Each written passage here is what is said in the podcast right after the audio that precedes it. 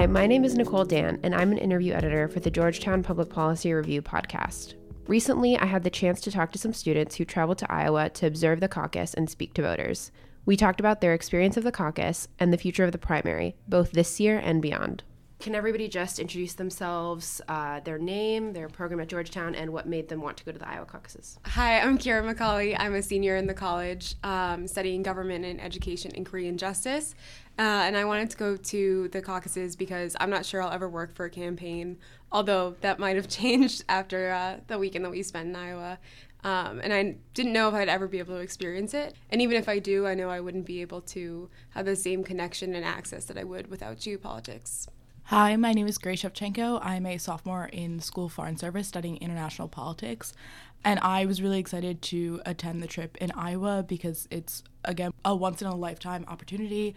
And I've never been to the Midwest before, so it was a really great chance to be able to see a different perspective going into politics, um, see what a different region of the country, how they act about politics um, and how they react about it as well. Hi, I'm Jack Ryan. I'm a second year Master of Public Policy student at the McCourt School of Public Policy. I did my undergrad at Miami of Ohio, and uh, I was really excited to be in Iowa uh, as someone that's graduating in May and getting to see all the different campaigns, the messaging that they're putting out, the way they're connecting with voters, and trying to get an idea of, as someone that wants to work on campaigns in the near future, uh, the kind of strategies that they that they use and the opportunities that are available for people like me to get involved. Hey, my name is Mackenzie Grimm. I go by Mackie. I'm a junior in the college, double majoring in government and linguistics. Um, I really wanted to go to Iowa because of all of well, what my previous um, Iowan trippers said and their reasons. Um, it's just a once in a lifetime opportunity, and to be able to see something on the ground is very different, I think, than reading about it. And also, I went in pretty undecided about which Democratic nominee I wanted to support, and thankfully I came out uh, having like met some of the actual nominees, and um, now I think I uh, I know who I'm voting for. Super Tuesday, Virginia. Woo! Hi, I'm Grace Xu. I'm a freshman in the School of Foreign Service studying international politics, and I really wanted to go to Iowa just to experience um, the on the ground realities of what the caucus was like, how people actually move and decide um, on who they're voting for, and kind of just to speak with voters, but also journalists and campaign operatives, and kind of see the different perspectives that shape the way people talk about politics in Iowa. My name is Kelvin Doe. I'm a freshman in the college majoring in political economy. And the real big reason I went to Iowa was to see like different perspectives. Like I'm a Texan, so Texans are really into their Texas politics. So I wanted to see what's the Midwest like and really talk to people and wonder what they were like and what they cared about. I also wanted to talk to some people on the ground because I'm interested in campaigning and see what's the strategy like and what do you think about. Can you talk a little about your experience before the Iowa caucus? Um, so, in the few days leading up to the Iowa caucuses, while we were on the ground in Iowa, we actually spent a lot of time camping out in um, the lobby of the Marriott Hotel in downtown Des Moines. Um, and in that area, there were about a, every single political operative came through. Um, and so, with our connections through GU Politics um, and our executive director, um, we were able to pull aside a lot of really impressive journalists, campaign operatives, and just people there to report on what was happening in Iowa. So we got to hear a lot of the inside scoop before everything went down on Monday night. And then we also spent time visiting rallies of different candidates, um, seeing as many candidates as we possibly could um, in a few days, and then seeing as many ground operations as we could. We were able to visit Pete Buttigieg's ground operation and see and talk to some of the people that were um, going door knocking for him and, and see how they went about interacting with other voters or caucusers um, and seeing how they were trying to get um, get out the caucus. What I really liked doing before the run up to the caucus was asking people about their opinions. So obviously, you know when you go to the Pete campaign office what they're going to talk about, but I liked hearing the different reasons for why they support him because like I was really iffy on all the candidates kind of, and it's great to see like the people down there in Iowa defend their candidate. And I feel like in a caucus environment, people come better prepared with arguments for like, this is why this person's the best. And I think that was a really great experience. Were you able to speak to voters? What was on their mind, and how did they feel about the results reporting problems that they had? We got to talk to a variety of Iowans, both at campaign events or honestly in the Marriott hotel lobby, or just as we were going door knocking and, and seeing just, you know, a random sample of registered Democrats and getting an idea what's on their mind. Seems like the number one thing really is who can beat Donald Trump. There are these large you know ideological considerations about more liberal policies, more conservative policies, but it seems like at the end of the day, from what I gathered from Iowans, it's really about who can win in November and who they feel can take it take it all the way. So at the caucus, I, I kind of made it a point to go up to all of the different camps and ask them what are your biggest reasons for supporting this person. And what I've noticed is that for the Bernie supporters, they were really emphasizing his consistency. The Warren supporters, the first thing they said is that we need a woman president, and the second thing they said is that she has a plan, and they really like that aspect of her. Biden supporters also mentioned that he has a lot of stuff he's gotten passed, and he is incredibly electable. And the Buttigieg supporters were talking about how he can speak to the Midwest and how he spoke to them as a younger American. So those are just general trends. Um, regarding the um, election debacle, we actually left um, Iowa at 5 a.m. on Tuesday morning. So the uh, results had actually not been reported yet. Um, so we were in the airport still checking our phones every second. And we were on a flight with a lot of other reporters going back to DC. Um, and basically, everyone was buzzing with what was happening and kind of impatiently waiting to see the actual results. Um, and very little had been reported at that point. So we weren't able to actually speak to any Iowans about it. But yeah, so the, the debacle was unfortunately something that we had to leave without. Yeah, unfortunately, we didn't get to actually speak to any Iowans. Um, post caucus time. But I can imagine just from like talking to them, a lot of them must have been like kind of frustrated with the whole system. And you know it was completely out of their hands. But the iowans from what i gathered and like just from talking to you know voters and um, campaigners on the ground they're very proud of being you know the first in the nation to have this say in the primaries. And the caucuses are something very important to them and they really hold on to that. So i think a lot of the backlash that's been coming out of Iowa is understandable. Not necessarily that there's one specific person to blame, but it's understandable. So, a lot of people say that voters from Iowa feel a unique sense of responsibility in being the first in the nation. Did you experience this? And what do you think about reforming the primary and caucus schedule for them to not be first? So, one of the things that we heard on the ground a lot while we were in Iowa is the importance of caucusing versus uh, a primary, like where you go into a room and you vote privately. In a caucus, you need to publicly support your candidate. And campaigns need to mobilize support on the ground to do well in Iowa. Um, and from what we heard from a lot of you know caucusers themselves is this is really a party strengthening exercise and it brings a different type of strength to a campaign also to the democratic party um, than voting in a primary would that being said, I think a lot of people are frustrated with, with how it turned out. The few Iowans that we talked to in the airport um, were were worried about losing their first in the nation status, and like hold on to that dearly and say that if you can't do well in Iowa, you're not going to do well beyond, um, and you're not going to be able to move your campaign forward throughout um, the rest of the states. I think more than ever before, um, the whole system of the caucuses is being challenged, and that question is becoming more prominent, even though the debate will probably continue for another four years at least. But I think in general, it would be a very big change if it were to move away from Iowa because almost an entire economy has been built around the caucus being in Iowa, whether it's been like the hotels where people are staying, whether it's like restaurants or places, venues for um, campaign rallies to happen at. And so, really, the whole culture in Iowa around this time of year, every four years, is centered around the caucuses. And so, if anything were to change, it would be um, a really important and significant development in politics.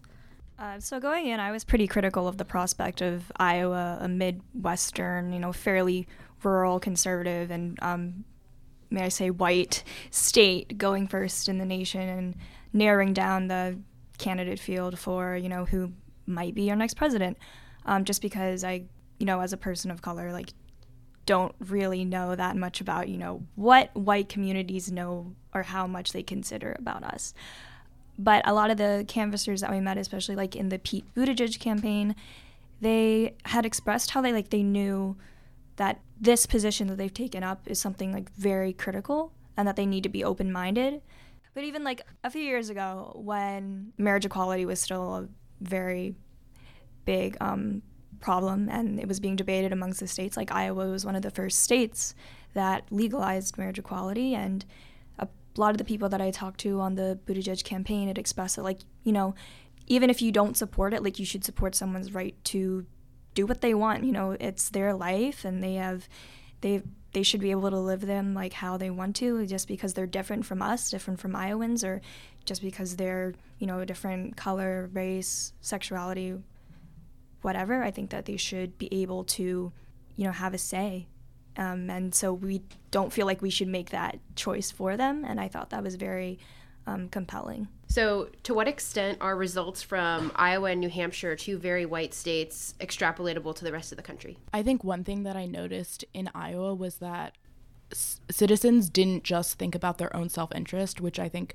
usually people are doing when they're voting, particularly in a primary where it's a private ballot. Because citizens had to publicly declare their support for candidates, they thought not just of what would help their community improve, but also policies that would help the nation as a whole, which I was really impressed by the the sense of civic duty that Iowans took about the caucus. Regarding this year's caucus results, I think because of the delay in results, the impact of the Iowa caucuses lost a lot of momentum going forward. So even though certain campaigns came out on top, they didn't necessarily get as much of the boost to their campaigns that a campaign would normally get by winning in Iowa. Um, so I think that had a big impact. Um, I think New Hampshire also um, they they do have similar issues, being um, similar demographics they they are different in like levels of education i think the different states so in in that regard they represent different regions of the country which have definitely different issues that impact them directly so i think they do by region um, can can speak to a different aspect of america but um, there is always the issue of lack of diversity and and those issues will always be present yeah i i don't know if there is a serious validity when it comes to you know taking Iowa and New Hampshire. I think the fact that they have precedence creates you know I mean in terms of like the calendar uh, to the rest of the primaries allows them to winnow out the field a little bit, and you can start to see how I believe 76% of the United States is white, 90% of Iowans are white. That's a pretty big chunk, but I don't think it plays. I don't, think that you can extrapolate that on, a matter of diversity and how diverse voters, which I believe is about 40% of the Democratic Party uh, can really um, uh, how, how you can expect them to turn out in, in November. I think the um, one of the biggest takeaways we got from especially the Biden campaign, but what a lot of other campaigns have touched on, is not looking at Iowa or New Hampshire in isolation, but also the significance of South Carolina and Nevada, because South Carolina is known for having a larger black voter base, and um, Nevada definitely has a larger Hispanic voter base. And so um, I think what I think at this point, what the Biden campaign is really um, leaning on is having a more diverse electorate being represented in the early states, and so that definitely plays a factor. I'm actually writing something for GPPR right now about ways to reform Iowa. What it's we, we may have actually witnessed the last Iowa caucus as we as we know it uh, this year, and one major way that I feel we can improve the system and address some of that diversity issue is moving Nevada up to the same day as Iowa. They can still be, you know, virtually the first, they can both still be virtually the same election of the cycle for the Democratic Party. But given the fact that Nevada is a more diverse state, um, apply to more of that, uh, apply to more of the Democratic bar- Party's base, uh, and you can start to be able to actually extrapolate that a little bit better.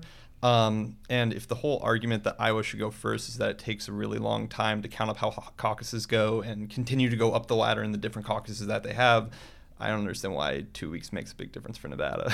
they might as well just be on the same day. So the Iowa caucuses happened around the time of the impeachment trial, which meant a lot of the people running who were senators couldn't be there. Do you, how do you think that impacted the Iowa caucus, and what were voters thinking about that? So the impeachment trial actually affected our trip directly. We were planning on going to Bernie's rally the first night that we were in Iowa, but unfortunately Bernie couldn't make it back to his own rally because he was in DC all day on Friday.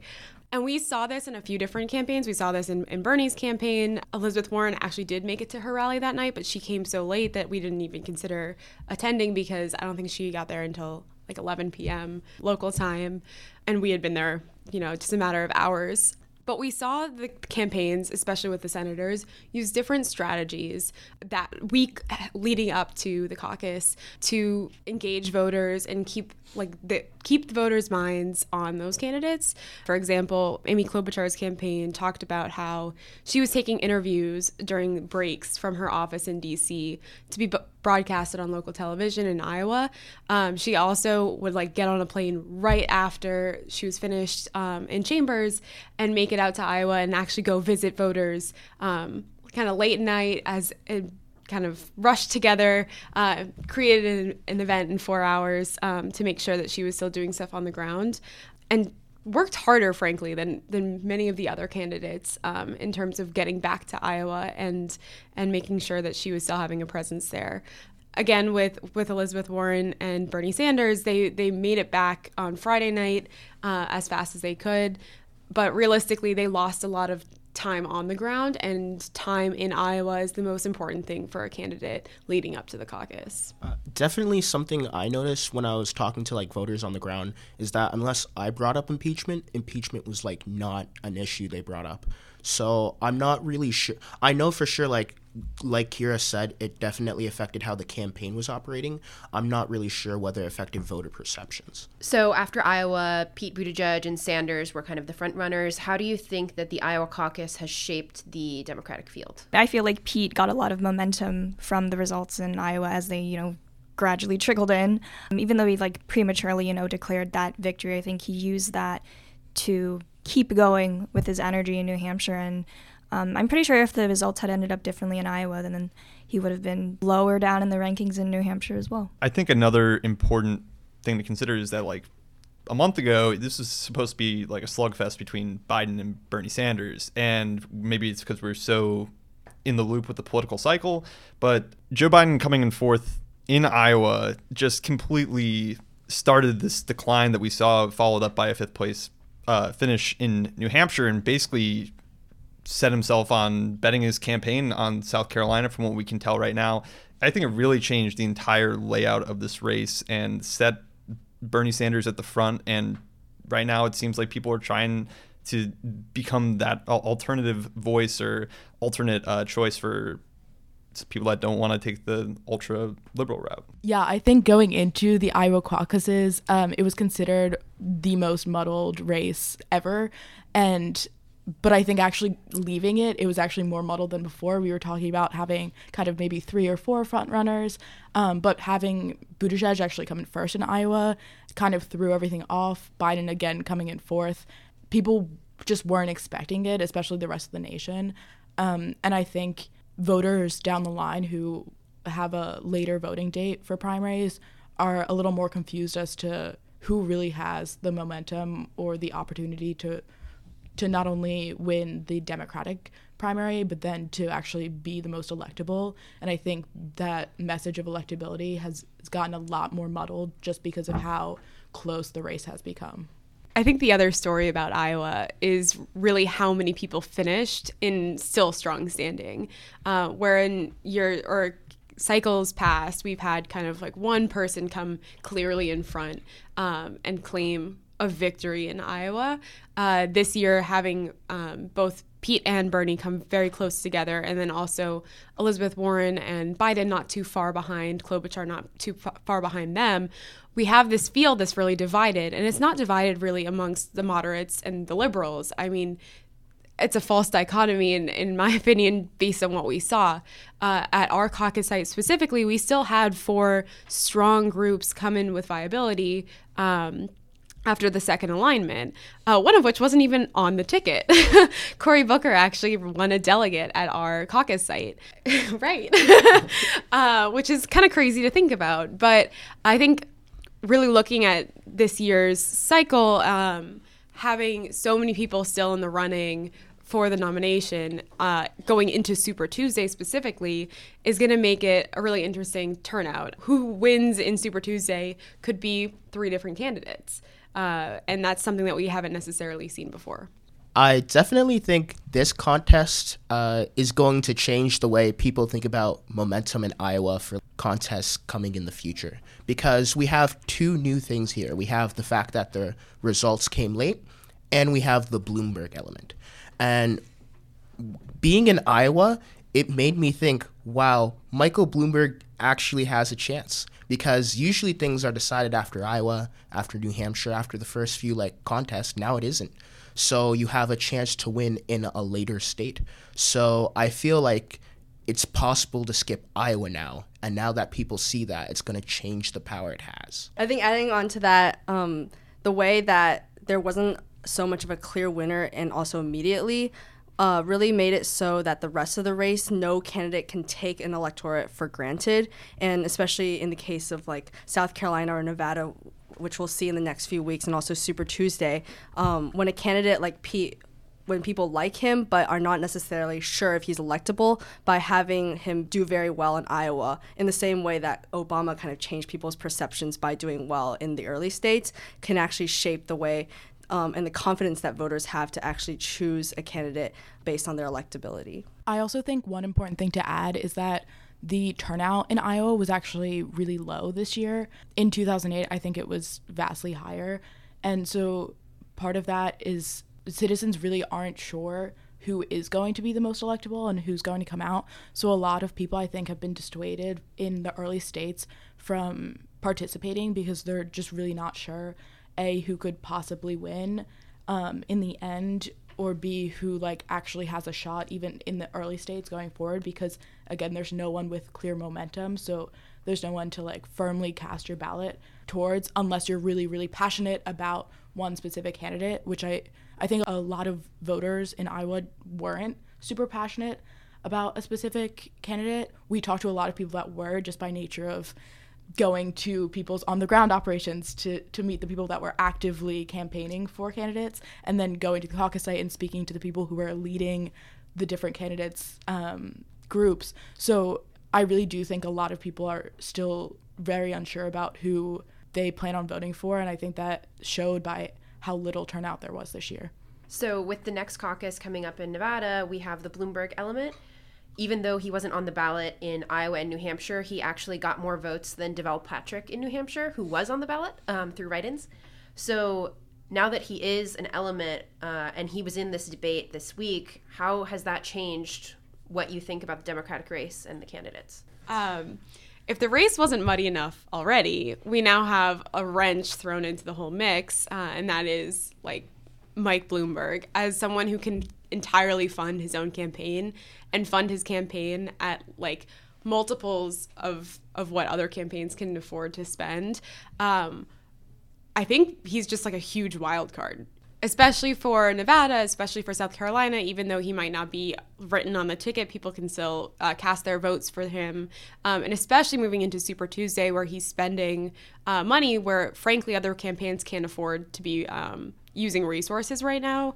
I think even though he wasn't uh, a huge presence in Iowa, he's going to be a huge presence in this this race moving forward. We can't ignore Bloomberg. I really think the debate in Nevada that we just saw really shook things up for Bloomberg. I mean, if you even want to call it a debate, um, it was more of just like everyone else ganging on Bloomberg for you know being the outsider. Um, for being, you know, the billionaire that doesn't necessarily have to play by the same rules as all the other candidates. Um, before that, his presence was mainly through like commercials and stuff and in those you can really focus on your platform points your main objectives you know. You can control the conversation and what's being sold to the viewer. But in the debates as we saw um, there was a lot of you know backlash against him and i think that might put a little dent in uh, the progress that he's been making. So, quick little anecdote. So, I was just like minding my own business in my room, and all of a sudden, my sister texts me and it's about like one month back. And she's saying, There's people all over my campus telling me to register to vote. Who do I vote for? And she's like, Should I vote for Sanders or Warren? And I asked, Why do you think it's time to vote? And why do you want to vote for Sanders and Warren? So in Texas, we have to register two months early. So that's why they're asking. And she said, I wanted to vote for the two people I know. And I realized if you're outside of like politics, like unlike we are, we're just like so deep in the system. We don't understand that. we don't understand that like regular people, oh my God, they're just seeing ads or they're just hearing word of mouth. So I feel like that Bloomberg element, the ads element, is stronger than any debate for- performance could ever be. So today is the Nevada caucus. Does anyone have any predictions? Um, for Nevada, we're gonna see Bernie Sanders coming out on top, and even though a lot of the polling that I've seen has him with a pretty substantial margin, I think it's gonna be less than eight points. I think he's gonna win clearly. I think it's gonna be like honestly probably like a five point lead over Pete, very close with Warren, and then everyone else is going to be a, a, pretty far step behind. And I don't think it's going to be good for the future of Senator Klobuchar's campaign. I'd say that's my Nevada prediction. If we learned anything from the past two primary contests, it's that polls are deceiving and not always uh, an accurate representation of what's going to happen uh, when people actually go turn out to vote.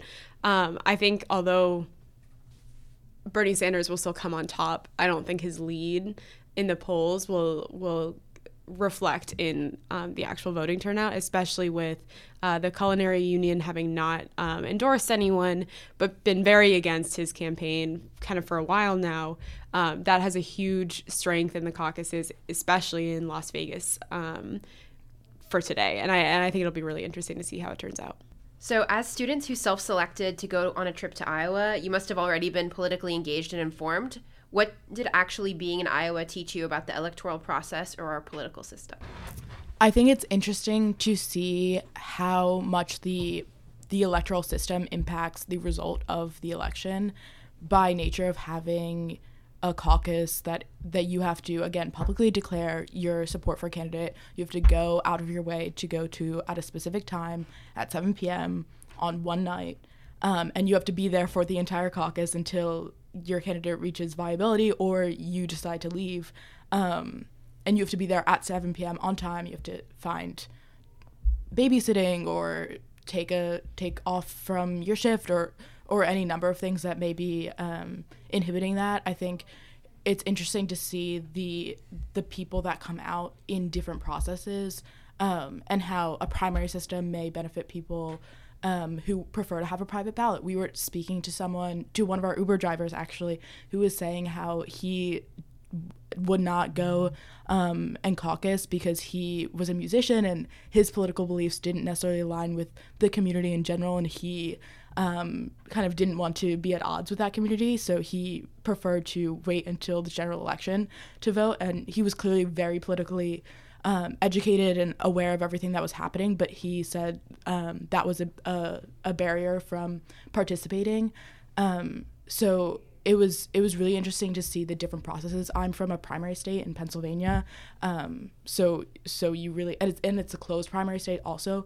In Iowa, there were people who were um, registered Republicans who were coming, um, changing their registration day of to vote in the Democratic primary for a, a, variety of reasons, but that's not something that you can do in Pennsylvania um, as easily. So these different aspects of like really minutia rules um, have have such a big impact that um, it's it's interesting to see play out.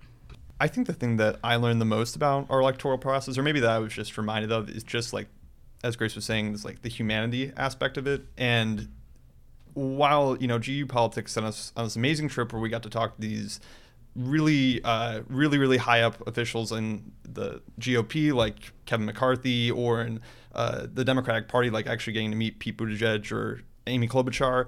Some of the most formative conversations we had were with Uber drivers or with people who were knocking doors or people who were, you know, working restaurants or hotels and actually getting to hear like the things that they care about um, and the things that will either send them to or propel them to or keep them at home when it comes to the ballot box. Um, I remember when we were at the Elizabeth Warren rally, I talked for like 15 minutes with this farmer who um, I don't believe had gone to college, but had spent a lot of time studying international relations because trade deals affect his livelihood pretty pretty significantly. And you know, when you go just up to these people and you break the way that you've been thinking about them a lot of times in certain you know categories or certain you know just uh, sections of their jobs or their livelihoods or their demographics and you actually get to have a conversation with them and realize that that's the thing that you have to unlock to really get someone to support you or to vote.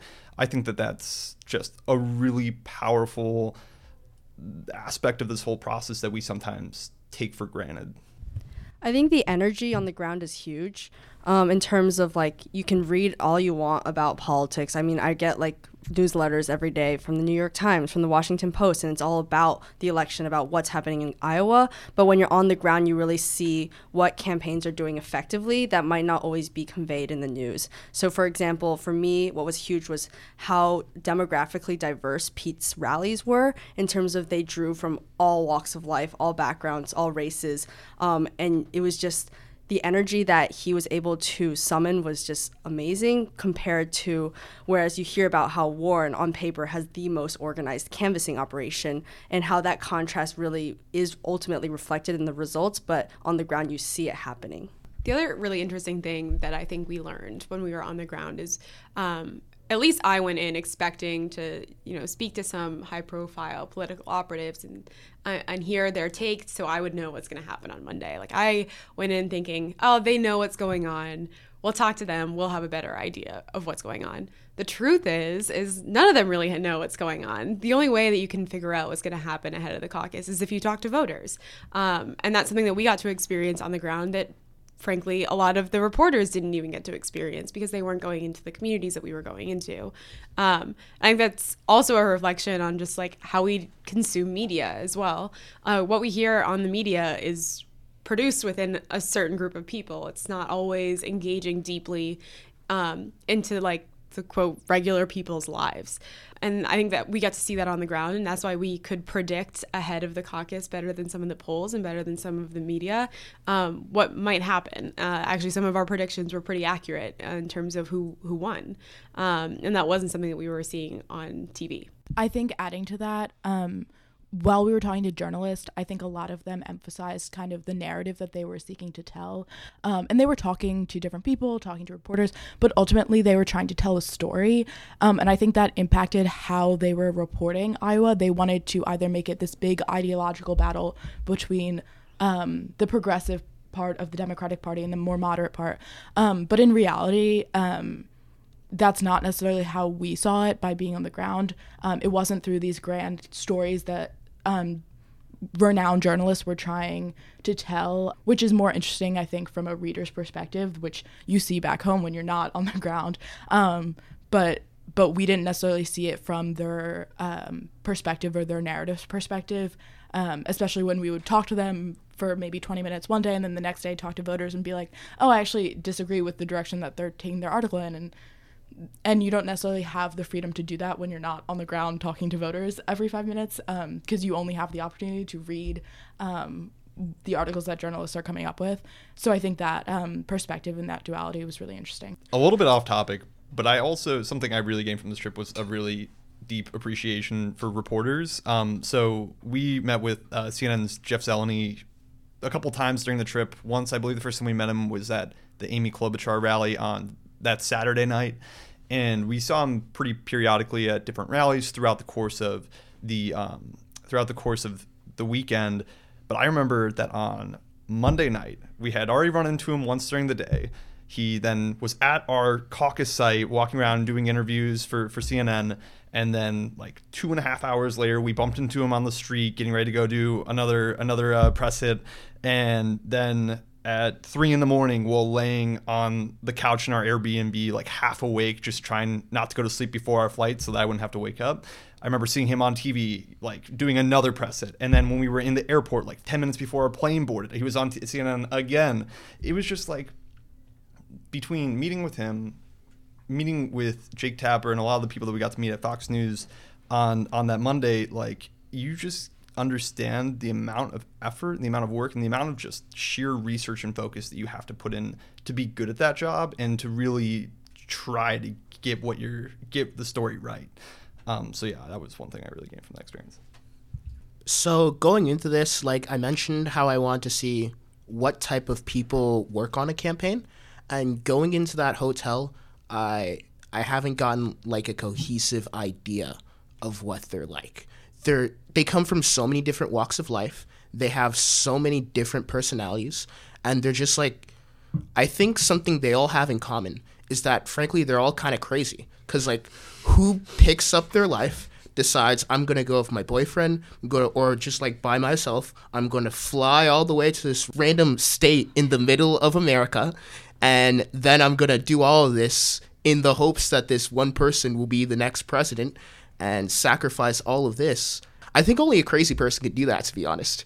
And uh, I kind of like feel those vibes too, so I guess I might be crazy. But you definitely see it's a lot of crazy people working behind these campaigns. And I think that human element is kind of what I like to see there too. I would just like to say props to Iowans themselves for being able to put on a caucus because what I didn't know going in was that, you know, the DNC has nothing to do with organizing the caucus. It's all, you know, at the state level and it's all mainly volunteers. So each precinct, you know, needs like a precinct captain. Regular people have to volunteer to take that position, and that is a lot of responsibility. So I really, I, I just admire um, the Iowans for, you know, dedicating themselves to learning about, you know, which candidates stand for, you know, which policies and, you know, what um, where they think they align, and also taking into consideration, you know, how other voters might be affected by their decision.